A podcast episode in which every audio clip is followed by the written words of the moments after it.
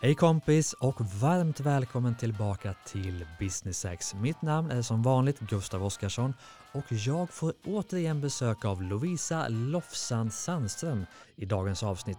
Vi kommer såklart att snacka träning, men framför allt kommer vi att snacka beteendeförändring. Vilka är de tre stegen för att gå från ett beteende till ett annat eller för att skapa ett nytt beteende? Och jag vet att du som lyssnar har beteenden i ditt liv som du inte vill ha och du har förstås beteenden som du väldigt gärna vill ha. Och vi kommer att hjälpa dig att ta dig från A till B för att ta dig till idealläget i just ditt liv. Så luta dig tillbaka och njut av Louisa Lofsan Sandström.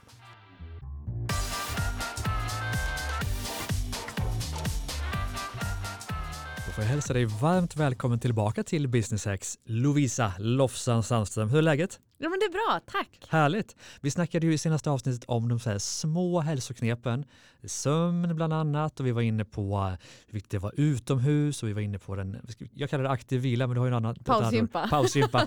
Supersexigt. Eh, verkligen. Och så, lyssna in det avsnittet om du inte har gjort det redan med Lofsans absolut bästa tips om eh, hälsa, hur man verkligen kommer igång med den som företagare. Men jag tänkte nu ska vi snacka om beteendeförändring. För många av oss har ju en ambition eller vi har en tanke om att vi ska vara på ett visst ställe, vi ska träna mer eller vi ska vara med med familjen eller vad det än kan vara. Vi vill ha vissa beteenden men ofta är vi kvar i beteenden som vi egentligen inte vill ha. Så hur tar man sig då från beteende A till beteende B? Måste man först ta bort beteende A för att kunna ha beteende B? Det finns så mycket frågor jag har i alla fall kring, kring beteendeförändring och jag vet att du är en nörd på detta. Ja. Men för de som inte lyssnar på förra avsnittet, bara två meningar, vem är Lofsan? Eh, jag är hälsoentreprenör, driver tre stycken företag inriktade på träning, hälsa, kost, eh, livsstil. Skriver böcker, föreläser och har Sveriges största podd om träning, Träningspodden med Jessica Almenäs. Det är coolt ju. Ja. Och om man vill följa dig i sociala medier, vilket är bäst? Ja, då söker man på Lofsans på Instagram. Instagram är det ja. bästa. Där är du som bäst. Ja. Snyggt. Men okej okay då, beteendeförändring och, och de som lyssnar är ju som alltid företagare men de är ju människor också eh, faktiskt och de vill ta sig från A till B ibland och de vill ändra beteenden, de, de vill gå ner i vikt och de vill gå upp i vikt och de vill ha mer muskler och de vill göra massa saker som de kanske inte har lyckats med och kanske under lång tid inte har lyckats med. Vad är eh, enligt dig liksom de olika stegen i att eh, lyckas med en beteendeförändring? Var ska man börja? Jag kom på en sak faktiskt eh, när jag skulle förbereda de här stegen. Yeah. Egentligen en sån ingångsgrej som jag tror att många måste ha klart för sig. Mm. Eh, lite kort om min bakgrund. Min mamma hon är socionom mm. eh, och eh, har alltid pratat med mig mycket om samspelet mellan människa och samhälle. Och har ett väldigt eh, fint, varmt budskap som hon jobbar utifrån som betyder att alla människor gör så gott de kan utifrån de förutsättningar som de har det är ett sätt att se på motivation. Mm. Och sen min pappa, han är arbetsrättsjurist och det är mycket så lagar och paragrafer och rättsfall och prejudikat. Och eh, när han pratar om motivation så brukar han använda som exempel där på yttre motivation. Det vanligaste och mest lättförståeliga det handlar om då lön där alltså lön är väldigt viktig för yttre motivationen. Och han säger till mig att ja, Lovisa, lön det är att se som skadestånd för utebliven fritid. Mm. Och poängen är då alltså... Jag älskar, vilket ja, citat. Och, och det är ju, jag skulle inte säga att det är motsatsen till eh, alla människor gör så gott de kan utifrån de förutsättningar de har. Mm. Och när man tittar på att vara anställd till exempel så handlar det mycket om att man kanske tycker om att vara en del av ett sammanhang, man tycker om att utvecklas, lära sig nya saker. Det finns människor som saknar mig när jag inte är på min arbetsplats och så vidare. Men också då det här att löner att se som skadestånd för utebliven fritid. Att det är en viktig drivkraft till att göra någonting eller att avstå då från att vara ledig i min pappas fall när han pratar arbetsrättsjuristen. Men just det här med att när man vill göra en beteendeförändring, när man vill ändra någonting i sitt beteende som då till exempel påverkar ens livsstil, mm. så behöver man ha klart för sig vad är det för typ av skadestånd som jag förväntar mig av förändringen. Mm. Vad är motsvarande att få lön den 25 mm. varje månad. Mm. Och det, det tror jag må många människor missar. Särskilt i så här, men jag skulle vilja gå ner 3-5 kilo i vikt. Mm. Och så gör de, vill de göra då en beteendeförändring som ska ge den här viktnedgången. Och så får de inte det. Mm. Då tänker jag, men det är inte konstigt för den beteendeförändringen som du har gjort, det är ingenting som gynnar viktnedgång. Mm. Det kanske främjar hälsa, det gör att du känner dig starkare, du känner dig mer nöjd med dig själv mm. för att du äter bättre.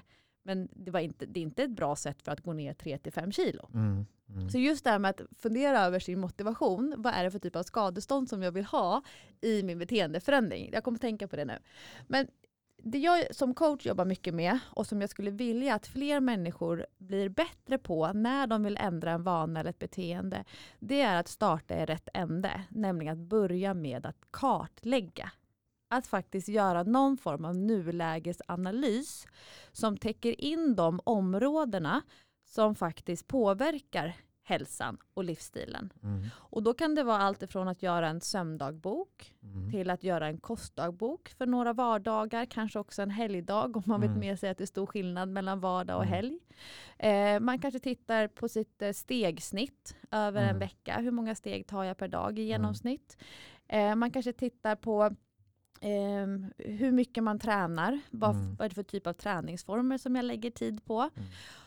Och liksom börja med att kartlägga sig själv innan man gör förändringar. För Mm. många människor börjar med att göra förändring Mm. men de har ingen aning om vad det är de förändrar. De Mm. bara börjar göra någonting annat. Mm. Okej, så att kartlägga först. Och det kan ju vara olika typer av mått såklart. Om, om det handlar om viktnedgång så måste man ju veta vad man startade på. Eller det kan vara vilken vilopuls man har. Det kan ju finnas massor med, med saker. Ja, Och- och men vi kan ska ju- kartlägga beteendet.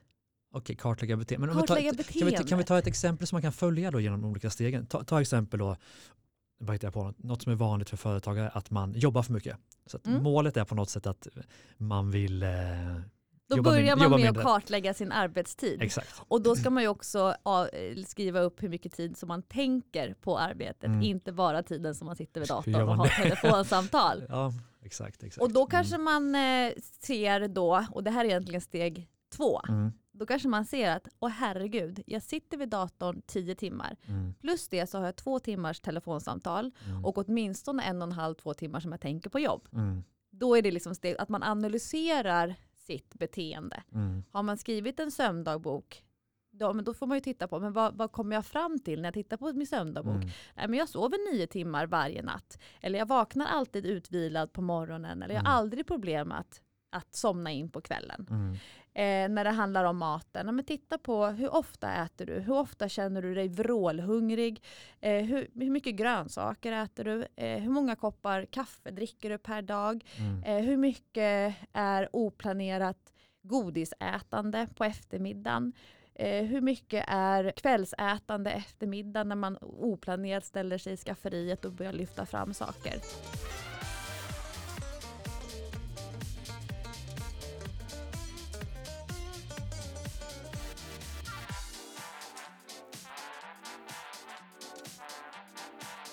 Så är det, är det snudd på omöjligt att göra en beteendeförändring om man inte har stenkoll på nuläget? Nej, det är det verkligen inte. Men frågan är vad du vill ha ut av beteendeförändringen. Mm. Men de flesta har ju ett hum om hur de skulle vilja leva. Mm. Men om man inte har gått igenom hur man lever idag så finns det en risk att man lägger sitt krut och sin energi och tid på fel ställe. Mm. För i den här analysen, då vill jag att man är bra på att lyfta fram sina starka sidor. Mm. Vilket betyder att har du gjort en bra kartläggning och sen också gå igenom det här analyssteget, ja men då ser du att okej, som sagt det här med sömnen, ja men jag Mm. sover nio timmar, sömnen är inget problem, jag känner Mm. mig pigg, utvilad, alltid energisk.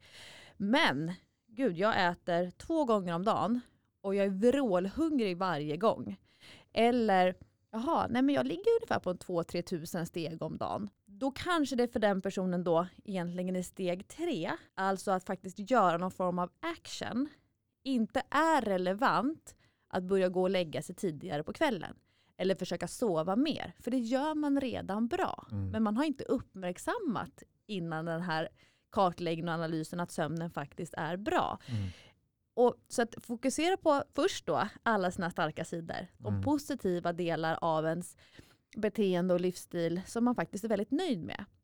Och sen plocka ut ett par kanske utmaningar eller svagheter man känner så här, oh, här ser jag ju, det här är inte bra. Mm. Det här skulle jag ju råda om det var någon annan Mm. att liksom styra upp. Men jag möter många egenföretagare och entreprenörer som pratar om sig själva som att allt är dåligt. Mm. Alltså de, de fokuserar bara på det som de gör dåligt. Men missar lyfta fram alla sina starka sidor, allting som de gör bra. Oavsett om det är så här, ja, men jag äter nästan aldrig godis, jag är sällan sugen på chips, jag är väldigt bra på att dricka vatten. Ja, vad härligt. Men kan man hitta det och lyfta fram det, sen kanske det finns tolv grejer som är skitkassa. Mm. Men det är så jobbigt för hjärnan att bara se det man är dålig på. Så att man först lyfter fram alla sina starka sidor. Mm. Men säg att det är tolv saker då som man säger att okej, jag har kartlagt mitt beteende, mitt gamla beteende och jag har analyserat det och kommit fram till vissa saker. Och jag kommer fram till tolv saker jag kan göra för att nå mitt nya ideala mål. Mm. Blir det inte mycket att ta tag i alla på en gång? Ska man börja med en i taget då?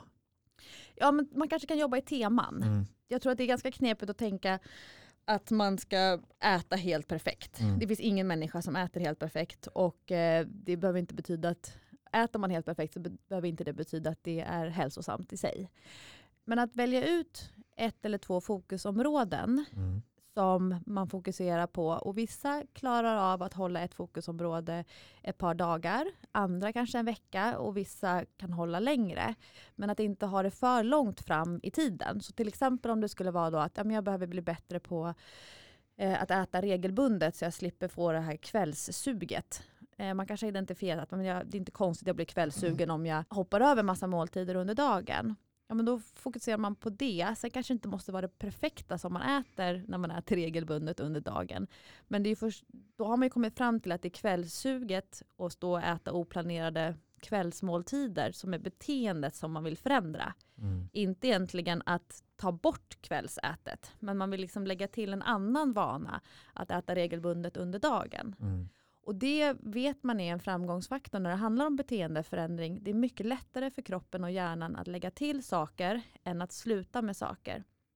Och det kan betyda att istället för att bestämma sig för att jag ska inte äta socker så kan det vara bättre idé att om jag ska äta en lite större lunch, lägga till en större portion Mm. för att minska risken för att bli sötsugen. Just det. Men att tänka, jag får inte äta socker, jag får inte äta socker, jag får inte äta socker. Det hjärnan tänker så här, bara ge mig socker, ge mig socker. Mm. Så att lägga till en vana är mycket snällare och roligare att sträva efter än att behöva sluta med saker. Mm. Men hur funkar det då? Kan man inte ersätta? Så jag, åt, jag åt godis men nu äter jag istället en eh, macka. Mm. Det, är bättre, så du ersätter den gamla vanan med någonting. Mm, Det är också ett absolut. sätt. Ja, Mm. men om man tänker sig eh, den här personen som vill gå ner 3-5 kilo i Mm. vikt, som äter 100 kalorier eh, godis och sen så ersätter den med en macka som är 300 kalorier. Mm. Då är det ju inte alls säkert att den kommer gå ner i vikt. Nej, Men den vet. tycker att den är duktig för att den Mm. äter. Och det här jag menar att man får liksom fundera över vad ska det här beteendeförändringen leda till i det långa loppet. Så det är mycket mer komplext än att säga att man ska sluta äta godis eller eh, liknande. Men jag tror att har man en målbild av så här, så här skulle jag vilja leva. Jag skulle vilja vara en sån som. Mm. Och sen kan man fylla i då xxx. Mm. Vad För, för ett man, mål måste man ju ha, annars är det ju ingen vits. Du måste väl ha ett tydligt mål, annars får man väl inte till beteendeförändringen tänker jag. För då vet du inte vart du ska. ja, eh, åtminstone en ambition och strävan. Mm. Riktning. man kommer ju aldrig i mål. Mm. Alltså jag möter så många företagare som vittnar om att de hade den perfekta livsstilen. Mm. De hade koll på allting, de mådde så himla, himla bra och kände sig så nöjda med sig själva. Och sen hände något. Företaget växte och de prioriterade bort sig själva. Eller partnern ville skiljas och då Mm. blev det pannkaka av väldigt många saker. Eller att eh, ens förälder dog. Eller det kan vara jättestora kriser eller små saker. Och har man då levt med en känsla av att man har, gått, att man har nått sitt mål. Då tror jag att det finns en risk att man släpper, dem, oj, släpper fokuset på det som man faktiskt vill, alltså det så, som man vill vara. För att om vi pratar om livet så är det ju varken konstant, det kan ta slut när som helst. Mm. Det finns massa faktorer utanför vår egen påverkan. Men att man varje dag har liksom en möjlighet till att ha en schysst dag. Mm. Och varje timme har man möjlighet att göra ett val. Så, ah, men hur skulle jag vilja att den här timmen känns för mig? Och då kommer man ju aldrig mål. Man kan ha en- målbild, man kan ha en strävan och en ambition. Mm. Man når ju aldrig ett mål som man sen blir klar med. Du vill ju mer ha, du är mer ute efter en standard än ett mål, det vill säga, förstår du vad jag menar då? Ja, en, en hög lägstanivå. Mm. Det skulle jag absolut vilja lyfta fram. Inte ett mål och sen är det slut utan en standard som man kan liksom bibehålla över tid. Ja, med Mm. fluktuationer. Såklart. Eh, Men en lägsta nivå, bra. en, en Mm. hög lägstanivå men framförallt att man också upplever att man har marginaler. Mm. Att man har marginaler till att saker och ting går lite åt fanders med ett jobbprojekt man håller på med. Mm. Eh, man har marginaler till att behöva eh, klämma in, vabba och jobba samtidigt. Mm. Men det är ingenting som står och hänger på en sån period.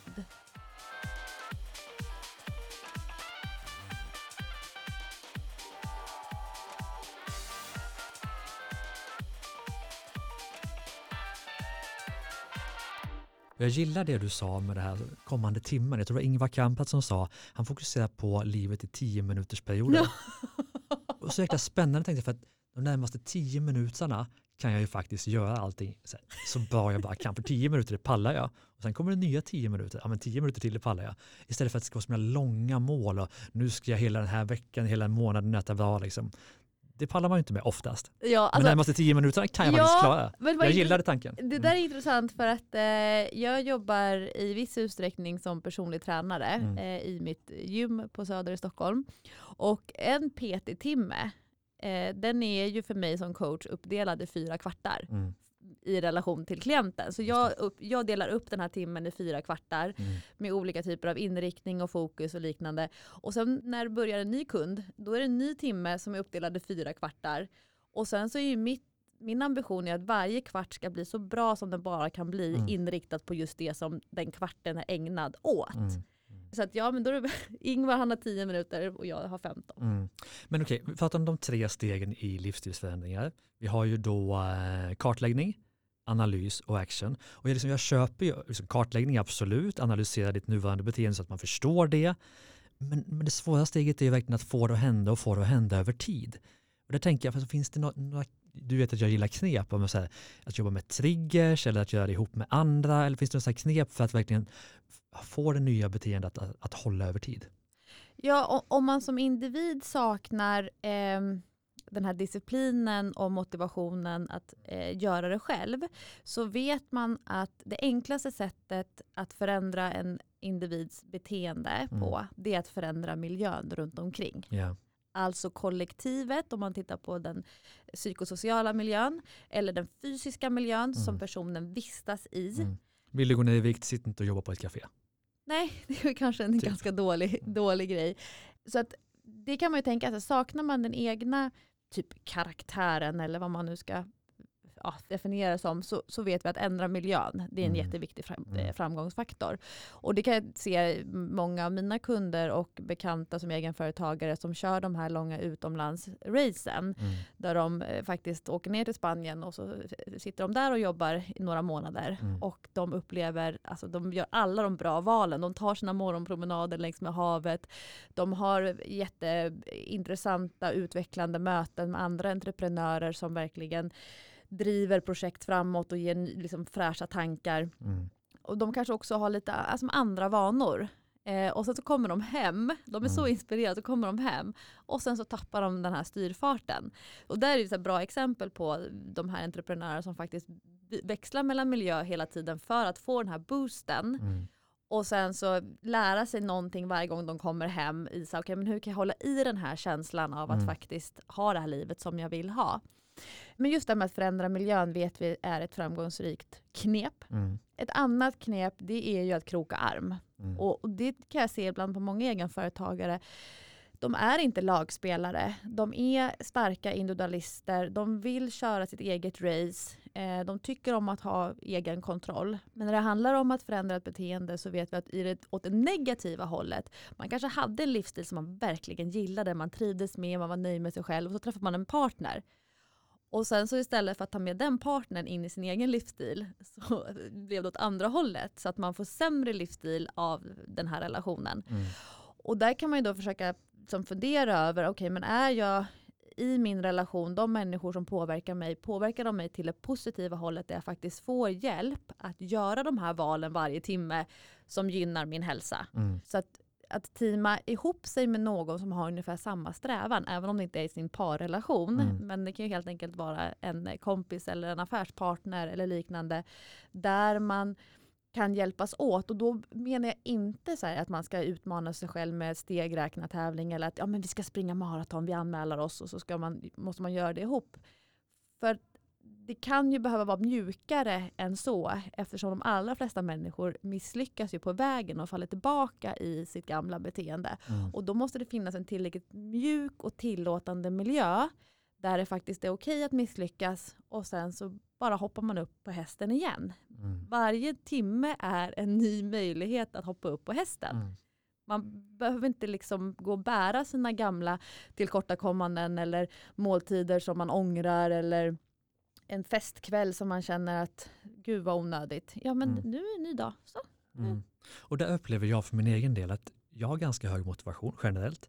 Men jag kan aldrig lita på min motivation. Jag, kan, jag, måste, jag måste bygga en struktur som gör att jag, det blir av även om jag inte är sugen. Du vet, det kan ju vara det här med att man lägger fram träningskläder dagen innan, eller att jag har lagt in det i kalendern, eller att jag har min innebandyträning som alltid är den tiden, eller att man har en PT, eller vad det nu kan vara. Så strukturen är ju det som tar mig till mina förändringar i alla fall. Mm. Inte motivationen, för den funkar ibland, men den funkar inte varje dag. Håller du med mig? Ja, när det handlar ja. om träning så vet vi att söndagsplaneringen är en viktig framgångsfaktor. Det pratar vi mm. ofta om i träningspodden. Mm. Alltså att göra träningsplaneringen på söndagen så mm. att man vet när, var och hur man ska träna veckan som kommer. Mm. Eh, sen kan man också fundera över, är man en sån som planerar in träningsdagar i kalendern eller planerar man in dagar man ska vila i kalendern. Mm. Alltså vilken ände börjar man? Mm. Tar man för givet att det här är en dag som ska tränas ah, på? Okay. Mm. Eller planerar man in träning och så hoppas man att den ska bli av? Mm. Det är också lite olika mindset. Eh, jag är en sån som förespråkar att man ska göra det viktigaste på dagen först. Mm. Eh, alltså i mitt eget företagande. Om jag mm. har en to-do-list som är tio mm. punkter, mm. då tittar jag på okay, vilken är den viktigaste punkten och så gör jag den först. Men då borde man å andra sidan, för du tycker väl att träningen är det viktigaste? Ja. Då, tränar du väl alltid först enligt din princip då? Alltid morgonen. Du gör det? Ja. Så du följer din princip, det är skönt. Ja, eh, men dock så har jag mitt fredagsfys, den är alltid klockan 11 på mm. fredagar. Men å andra sidan så checkar jag ut sen eh, mm. när jag har gjort min fredagsfys lunch mm. där. Då eh, är jag ledig sen på fredag eftermiddagarna. Det är en viktig princip jag har. Men jag tror ju jättemycket på att träna på morgonen. För mig så är jag som piggast, fräschast, eh, jag har som mest motivation. För sen vet jag att när dagen går så minskar min motivation och det kommer grejer som jag måste släcka elder eller släcka branden på. Jag, det, det kommer grejer emellan. Mm. Och sen kan klockan vara sju och så bara, äh, men shit, nu har jag inte tränat idag. Så mm. därför tränar jag hellre sju på morgonen än sju på kvällen. Men låt oss då sammanfatta, för tiden går ju enormt fort. Det här kan vi snacka om tio timmar, vad vet jag. Det är mina men, favoritämnen. Ja, och mina också är det värsta eller bästa. Så vi, det här kan vi verkligen gå loss på. Men ska vi sammanfatta då? Livsstilsförändring, hur gör man? Bästa tipsen? Man börjar med att kartlägga sin livsstil, sina mm. beteenden. Sömn, kost, rörelse, träning, mm. det som man vill är intresserad av att förändra. Och sen steg nummer två, det är att analysera sitt beteende och sin livsstil. Och då ska man lyfta fram allt det som man är bra på, väldigt många delar, många punkter. Men också försöka hitta och se, finns det några utmaningar, någonting som jag skulle kunna utveckla och förbättra.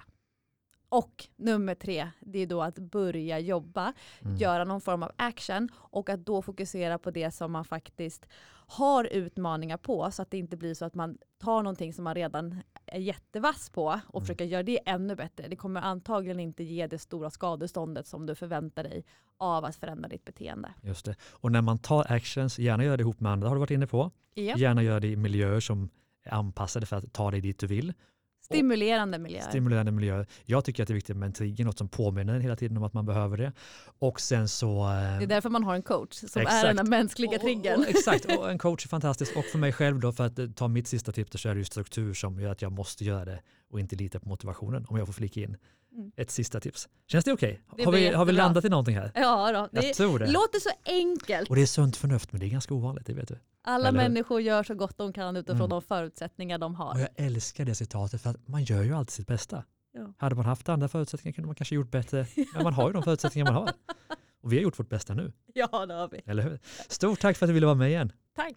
Och stort tack till dig som lyssnar. Följ Lovisa Lofstrand Sandström på Instagram. Köp hennes böcker. Ha henne som coach, kan man det? Ja, det kan man. Det kan man såklart. Och eh, lyssna också på våra andra poddar såklart. Starta eget-podden och Ordinary People Who Do Badass Things. Stort tack för idag. Hej då.